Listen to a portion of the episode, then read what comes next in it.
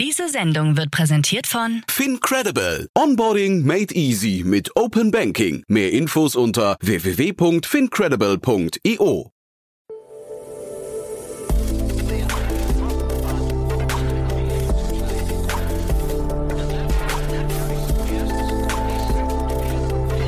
Startup Insider Daily. Investments und Exits. Hallo und herzlich willkommen bei Startup Insider Daily. Am Mikrofon ist Michael Daub und ich begrüße euch wie jeden Wochentag zu unserer Rubrik Investments und Exits. Ihr interessiert euch für die spannendsten Übernahmen und Investitionen in der Startup-Szene, dann seid ihr hier bei Investments und Exits genau richtig. Wir lassen hörenswerte Runden und Übernahmen aus der Startup-Welt von Experten der deutschen VC-Szene für euch einordnen. So dürfen wir heute Otto Birnbaum, General Partner von Revent, bei uns mit folgenden Themen begrüßen. Das New Yorker Startup Ethic schließt eine Series C Finanzierungsrunde in Höhe von 50 Millionen Dollar ab. Außerdem die Investmentbank Berlin, kurz IBB, gibt den Start seines 30 Millionen Euro schweren Impact-Fonds bekannt. Das wäre die Themenübersicht für heute und jetzt geht's auch gleich los mit dem Gespräch. Werbung. Hi, hier ist Nina, Content Managerin bei Startup Insider. Suchst du deine nächste große berufliche Herausforderung? Dann melde dich bei uns. Wir suchen aktiv nach neuen Teammitgliedern, die Startup Insider zum führenden Informationsmedium der deutschsprachigen Startup-Szene machen wollen. Aktuell suchen wir Sales Manager, Customer Success Manager, Finanzmanager sowie Werkstudenten in den Bereichen Sales, Product und Content. Aber auch wenn keine passende Stelle dabei ist, melde dich trotzdem bei uns. Wir suchen immer nach leidenschaftlichen Menschen, die mit Startup Insider Großes bewegen wollen. Also, um mehr zu erfahren und dich zu bewerben, geh jetzt ganz einfach auf startupinsider.de/slash insider. Startup Insider Daily. Investments und Exits. So, und heute leider nicht in Berlin, deswegen gibt's leider ein paar Tonprobleme. Das bitte ich im Vorfeld schon mal zu entschuldigen. Nichtsdestotrotz freue ich mich heute bei uns Otto Birnbaum von Revent. Hallo Otto. Hallo Jan. Ich freue mich auf ein cooles Gespräch mit dir, Otto. Danke erstmal, dass du es möglich gemacht hast. Ich weiß, heute ist ein Tag, wo du nicht viel Zeit hattest, aber umso schöner, dass wir sprechen. Und ich freue mich ja, bei dir geht's immer um die schönen Seiten des Investments, um die, um die hoffnungsvollen und äh, zukunftsrettenden Themen, ne? Ja, das äh, versuche ich auf jeden Fall. Ja, erzähl ein paar Sätze zu euch, glaube ich, ne? Sehr gerne. Also, wir sind ähm, Revent, ein Early Stage VC-Fonds mit Hauptsitz in Berlin. Wir sind aber auch in London und ähm, investieren europaweit. Und unsere These ist, dass wir insgesamt in Technologiefirmen investieren, die signifikant die signifikante und große Probleme für die Gesellschaft und den Planeten angehen. Ähm, und dadurch, dass sie diese dann über Technologie lösen, werden sie besonders gut äh, hiren können, besonders gut fundraisen können und würden insgesamt äh, viel Rückenwind auch von der Politik bekommen, ähm, was sozusagen äh, besonders erfolgsversprechend sein wird. Ähm, das heißt, wir glauben, dass diese Impactful Companies in den nächsten Jahren eigentlich die generellen Technologiefirmen outperformen werden, was die Financial Performance angeht. Mhm. Und äh, über äh, mal, Impact Investment sprechen wir auch gleich noch, aber jetzt sprechen wir vielleicht erstmal über ethisches Investment, ne? Oder ethisches Investieren. Da hast du eine spannende äh, Runde mitgebracht, finde ich. Genau, das ist eine Firma in den USA, in Europa vielleicht nicht ganz so bekannt. Die heißen Ethic. Ähm, und was die machen ist, die ermöglichen es ähm, Anlegern personalisierte Portfolios auf aufzubauen. Er wollte sagen, aufzubauen. Das heißt, man kann sagen, ich möchte in ähm, publicly listed companies, also ähm, in Aktien investieren, die besonders gut äh, mit Wasser umgehen oder die besonders niedrigen Footprint haben oder die eine besonders gute Gender Policy haben. Und man gibt so seine Ziele an und dann kann man über die Plattform sein Portfolio zusammenstellen. Das wird allerdings B2B2C sozusagen vertrieben. Also das geht nicht an den Endkunden direkt, sondern eher an, ich sag mal, äh, Finanzadvisor, die dann mit ihren Kunden zusammen auf der Plattform solche Portfolios zusammenstellen können. Ähm, und die haben jetzt 50 Millionen aufgenommen. Und was ich halt ähm, spannend daran finde, ist, dass sie eben sagen, okay, in der Zukunft wollen wir in alle Investitionen schauen, wie nachhaltig sind die eigentlich. Und dadurch, dass man eben dem Endkunden oder dem Endanleger die Möglichkeit gibt, seine eigenen äh, ja, Vorzüge oder seine eigenen Präferenzen anzugeben, wird dadurch ein anderes Portfolio zusammengestellt. Und das hat den Effekt, dass Geld abgezogen wird von den Firmen, die sich sozusagen unethisch verhalten und mehr Geld in die Firmen investiert wird, die sich besonders nachhaltig verhalten. Ähm, und das führt dann dazu, dass sozusagen der Kapitalmarkt einen großen Druck auf die Firmenlenker ausübt und sagt, wenn ihr nicht eine gute Gender Policy habt oder einen guten Footprint, dann werden wir weniger bei euch investieren. Ähm, und diesen Druck braucht es meines Erachtens, um uns insgesamt in einen nachhaltigeren Kapitalismus zu bringen. Ein total schönes Modell, finde ich. Also ich äh, kann dem 100% zustimmen. Hat mich ein bisschen schon fast erinnert, ihr, ihr seid ja, glaube ich, investiert bei Tomorrow, ne? Genau, wir sind bei Tomorrow Bank investiert. Das Modell ist sozusagen sehr unterschiedlich im Sinne von, das eine ist eine Bank und das andere sozusagen eine Investmentplattform. Aber die Philosophie dahinter ist, glaube ich, die gleiche, zu sagen, okay, die, der Endkunde möchte bewusster entscheiden, wo sein Geld angelegt wird. Und es geht nicht mehr allein um die finanzielle Rendite. In beiden Fällen geht es auch um die finanzielle Rendite, aber eben nicht mehr alleine. Mhm. Ja, ich glaube, die Konsequenz ist, dass man muss vielleicht ein paar Abstriche machen, was so die Return-Erwartungen angehen. Ne? Es kann ja durchaus sein, dass äh, ein gesundes, also ein, ethisch korrektes Unternehmen nicht ganz so schnell wächst vielleicht äh, oder nicht ganz so radikal wächst wie, ähm, äh, wie ein ethisch unkorrektes Unternehmen. Aber ich finde das einen total gesunden Ansatz und ich glaube, das entspricht voll unserer Denke gerade und voll unserer Zeit. Mhm.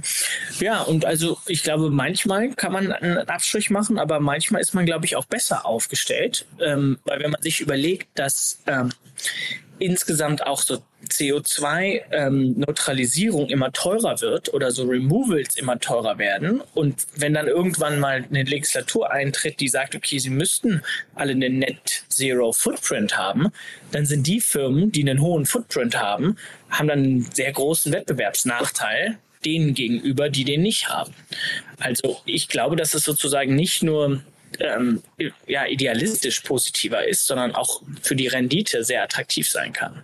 Jetzt hast du ja schon beschrieben, dass sie ein B2B2C-Modell haben. Ähm, mir ist noch nicht ganz klar, wo sie sich hinentwickeln. Also im Moment hast du gesagt, richten sie sich an Financial Advisor, die dann irgendwie noch dazwischen sitzen. Werden die irgendwann mittelfristig ausgehebelt oder wo, wo werden die sich positionieren? Ja, also ich glaube, dass der amerikanische Markt funktioniert eigentlich sehr stark über IFAs, Independent Financial Advisor.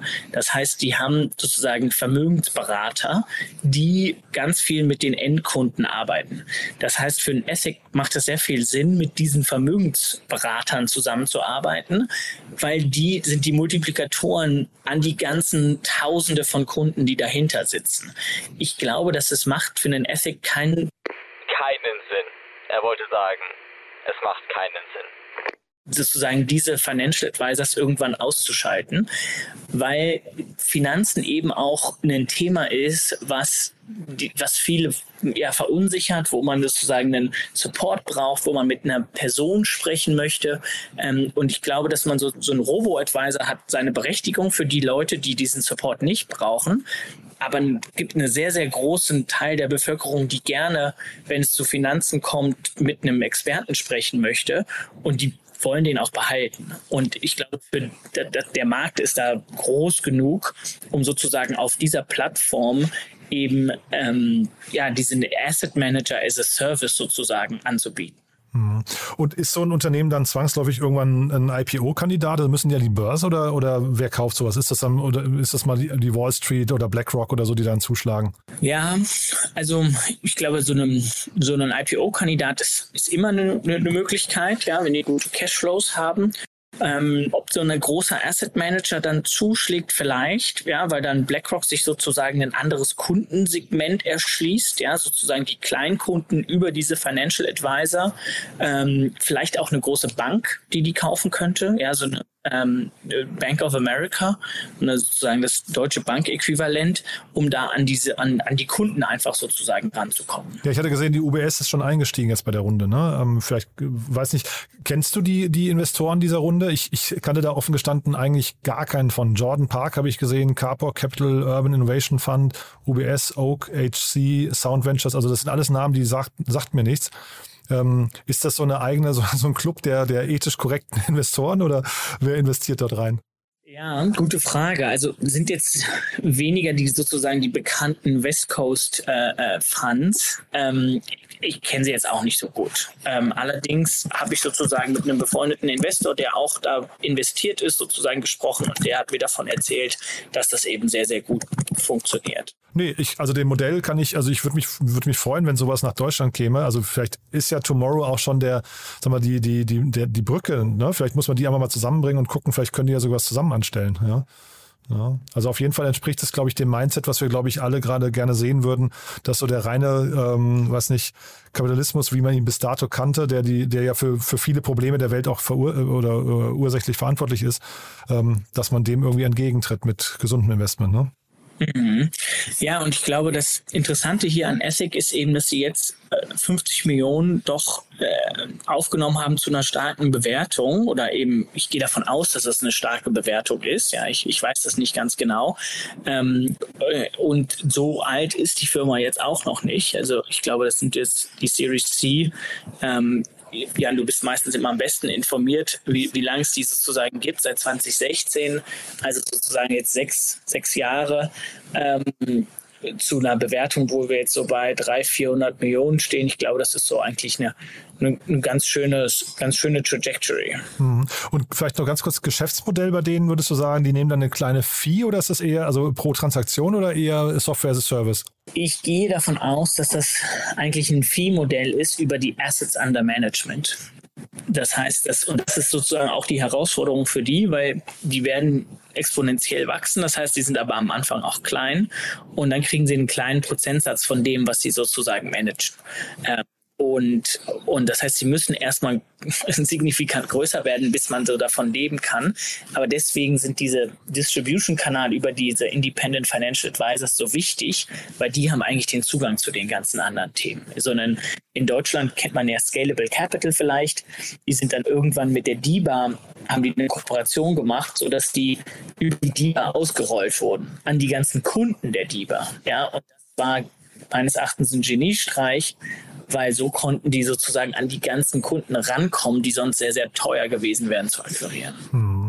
Ja, und dieses Thema ähm, lange keine oder nur kleine Umsätze gemacht. Ich hatte jetzt gerade mit Enrico Mellis über Figma und Adobe gesprochen und Figma hat in den ersten vier Jahren auch de facto keine Umsätze gemacht. Ich glaube, das ist mit, also wenn man hinterher gut wächst, also wenn man ein Modell hat, was hinterher skalierfähig ist, ist das wahrscheinlich fast egal. Ja.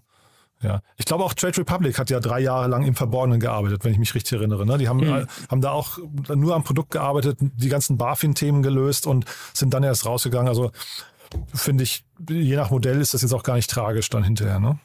Absolut. Ja. Cool. Du hast ein zweites Thema mitgebracht. Da schwenken wir jetzt mal rüber nach Berlin und äh, zu deinem Lieblingsthema, nämlich dem Impact Investment. Ne? Genau. Ähm, ja, ich dachte mir, wenn das äh, jetzt hier heute in den Neuigkeiten Nachrichten ist, dann komme ich da nicht dran vorbei. Ähm, und zwar ist es so, es gibt in Berlin einen neuen Impact Fund, ähm, aufgesetzt von der IBB, also der Investitionsbank Berlin. Und die haben einen 30 Millionen Fonds aufgesetzt, äh, in den sie in, in Startups frühphasig investieren wollen im Impact-Bereich. Ähm, und das freut mich natürlich als, als Impact-Investor, ähm, äh, da wir sozusagen sehen, dass mehr Geld in den Bereich fließt und auch, ich sag mal, die öffentliche Hand verstanden hat, okay, wir wollen das fördern, wir wollen mehr Gründer in dem Bereich sehen und wollen sozusagen hier äh, Geld in den Markt äh, stecken. Und insoweit, ähm, glaube ich, ist das eine sehr gute Idee und das wird dafür dazu beitragen, dass äh, der Markt von sozusagen Impact Tech weiter wachsen wird in den nächsten Jahren. Hm. IBB ist wirklich ein Urgestein, muss man sagen, in Berlin. Ne? Die gibt es seit 25 Jahren. Äh, und ich habe mal geguckt, die haben fast 200 Investments gemacht schon und äh, dann immerhin beachtliche 31 Exits schon. Das ist eine, eine sehr gute Quote, finde ich. Ne? Also äh, sieht man auch nicht aller Tage. Das heißt, ich würde jetzt fast mal sagen, Sie, Sie, Sie haben zumindest für den Standort Berlin haben Sie einiges getan, was ähm, den Standort wahrscheinlich auch voraus, äh, vorangebracht hat, ne? Mhm. Ja, und haben auch so in, in gute Firmen investiert. Ähm, hier die Sprach-App Bubble waren sie ganz früh sozusagen mit drin. Outfittery haben sie gemacht und, ähm, und es ist, glaube ich, auch oft so, dass wir so neue Ökosysteme brauchen, halt gerade bes besonders am Anfang ein bisschen mehr Anschwung. Ähm, und also da sind wir eigentlich in Deutschland mit der KfW und den IBBs dieser Welt viel, viel weniger aufgestellt als zum Beispiel in Frankreich. Also in Frankreich fließen jedes Jahr, ich glaube, eine Milliarde direkt und über Fonds in Startups. Ja, eine Milliarde. Also der Impact Fund der IBB ist jetzt 30 Millionen. Klar, es gibt noch eine KfW und es gibt auch noch andere äh, Förderbanken. Aber dennoch, also wir kommen in Deutschland, glaube ich, auf so 200, 300, 400 Millionen im Jahr. Mhm. Naja, und dann, äh, man muss ja immer unterschieden, äh, unterscheiden zwischen was wird angekündigt und was wird hinterher wirklich ausgezahlt oder abgerufen. Ne? Also wir haben ja in Deutschland leider auch eine Regulatorik, die dafür sorgt, dass äh, jeder Euro, der irgendwie ausgegeben werden könnte an Förderungen, dann doch irgendwie sehr hart verteidigt wird durch, durch Formulare und irgendwie schwierige Bürokratien und so weiter. Also das, das alleine, dass, dass es mehrere Instanzen gibt wie die IBB und KfW und so weiter, das ist das, damit, damit beginnt ja dieser Förderdschungel schon, den wir haben. Ne? Ja. Total. Also das könnte man wahrscheinlich auch vereinfachen. Trotzdem, vom Modell her ähm, freuen wir uns wahrscheinlich beide. Es ist ein Thema für Berlin, 30 Millionen freut sich, freut sich die Branche, ne? Ist wahrscheinlich eigentlich so eure Dimension auch, ne? Wenn man jetzt nochmal die, die Parallele zu euch schlägt, ähm, wahrscheinlich könntet ihr auch Co-Investor sein von der IBB, ne? Wir könnten auch co-investieren. Meistens ist es so, dass wir einen Tick nach der IBB investieren. Das heißt, die sind auch noch, ähm, ich sag mal, risikofreudiger, ähm, was ja auch gut ist, weil sie sozusagen teilweise auch Themen machen, ähm, die vielleicht eben ähm, für uns noch ein Tick zu früh sind. Mhm. Und ähm, 30 Investments habe ich, oder bis zu 30 Investments wollen Sie damit, äh, das heißt ungefähr kann man sagen, mit, das ist dann immer mit Folgerunden, glaube ich, ne? Dann äh, wahrscheinlich ähm, eine Million im Schnitt pro, pro Unternehmen, ne? Genau, über, über mehrere Runden dann wahrscheinlich auch. Also in, würde ich davon ausgehen, dass oft so ein erstes Ticket so bei 500.000 Euro liegen würde. Mhm, super. Das heißt, mit der IBB können junge Gründer sprechen und Gründerinnen, die im Impact-Bereich das machen möchten, aber mit, mit dir natürlich auch, ne? Absolut. We're open for business. Wer, wer darf sich melden? Äh, konkrete Wünsche, also jetzt nicht die Namen der Unternehmen, sondern konkrete Themen? Also ich glaube, große Themen, die uns beschäftigen, sind wirklich Infrastruktur im Healthcare-Bereich. Healthcare-Bereich. Im Healthcare-Bereich was muss äh, passieren äh, äh, in, der Datenteilung, um, um, um ein großes, wirklich digitales Health-Angebot zu schaffen. Und wir schauen uns im, im Carbon-Bereich immer wieder viele Themen an, von, von Marktplätzen bis hin zu Versicherungen, andere Sachen. Ähm, und ja, für uns ist, glaube ich, wichtig, was wir wirklich suchen, ist Firmen, die ich sag mal, 100 bis 500 Millionen Euro Umsatz in den nächsten Jahren machen können. Ja, also das äh, ohne dabei 30 Prozent vom Markt zu haben, sondern ähm, aber ambitioniert äh, auf jeden Fall.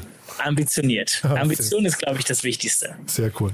Otto, du, da hat mir großen Spaß gemacht. Lieben Dank, dass du da warst, dass du das heute möglich gemacht hast. Wie gesagt, ich weiß, du hattest ja andere Termine und hast uns jetzt eingeschoben. Also danke dafür und ja, ich freue mich aufs nächste Mal. Ich freue mich sehr. Werbung Hi, ich bin Paul, Product Manager bei Startup Insider und hier, um dir kurz unser Podcast-Verzeichnis vorzustellen. Mit einer wachsenden Liste von bereits über 10.000 Episoden ist unser Podcast-Verzeichnis die größte Sammlung deutschsprachiger Podcasts rund um die Themen Unternehmertum, Technologie, Digital Marketing und mehr. Nutze jetzt die verschiedenen Filter, um Podcasts zum Beispiel nach ihrem Themenschwerpunkt, Gästen oder Erscheinungsdatum zu sortieren, damit du genau das findest, was dich interessiert. Also, wenn das was für dich ist, dann besuche jetzt ganz einfach unsere Plattform auf startupinsider.de/slash insider. Startup Insider Daily, Investments und Exits. Der tägliche Dialog mit Experten aus der VC-Szene. Das waren die Einordnungen von Otto Birnbaum, General Partner von Revent zu der Series C von Athic und dem neuen Impact Fonds der IBB im Gespräch mit Jan Thomas. Und das war's fürs Erste mit Investments und Exits. Vielleicht schaltet ihr noch später in unserer Mittagsausgabe ein, wo wir Sarah Fleischer, Co-Founder und CEO von ToZero, anlässlich einer Pre-Seed-Runde in Höhe von 3,5 Millionen Euro zu uns eingeladen haben. Wenn nicht, hören wir uns hoffentlich morgen in der nächsten Ausgabe wieder. Am Mikrofon war Michael Daub. Ich verabschiede mich.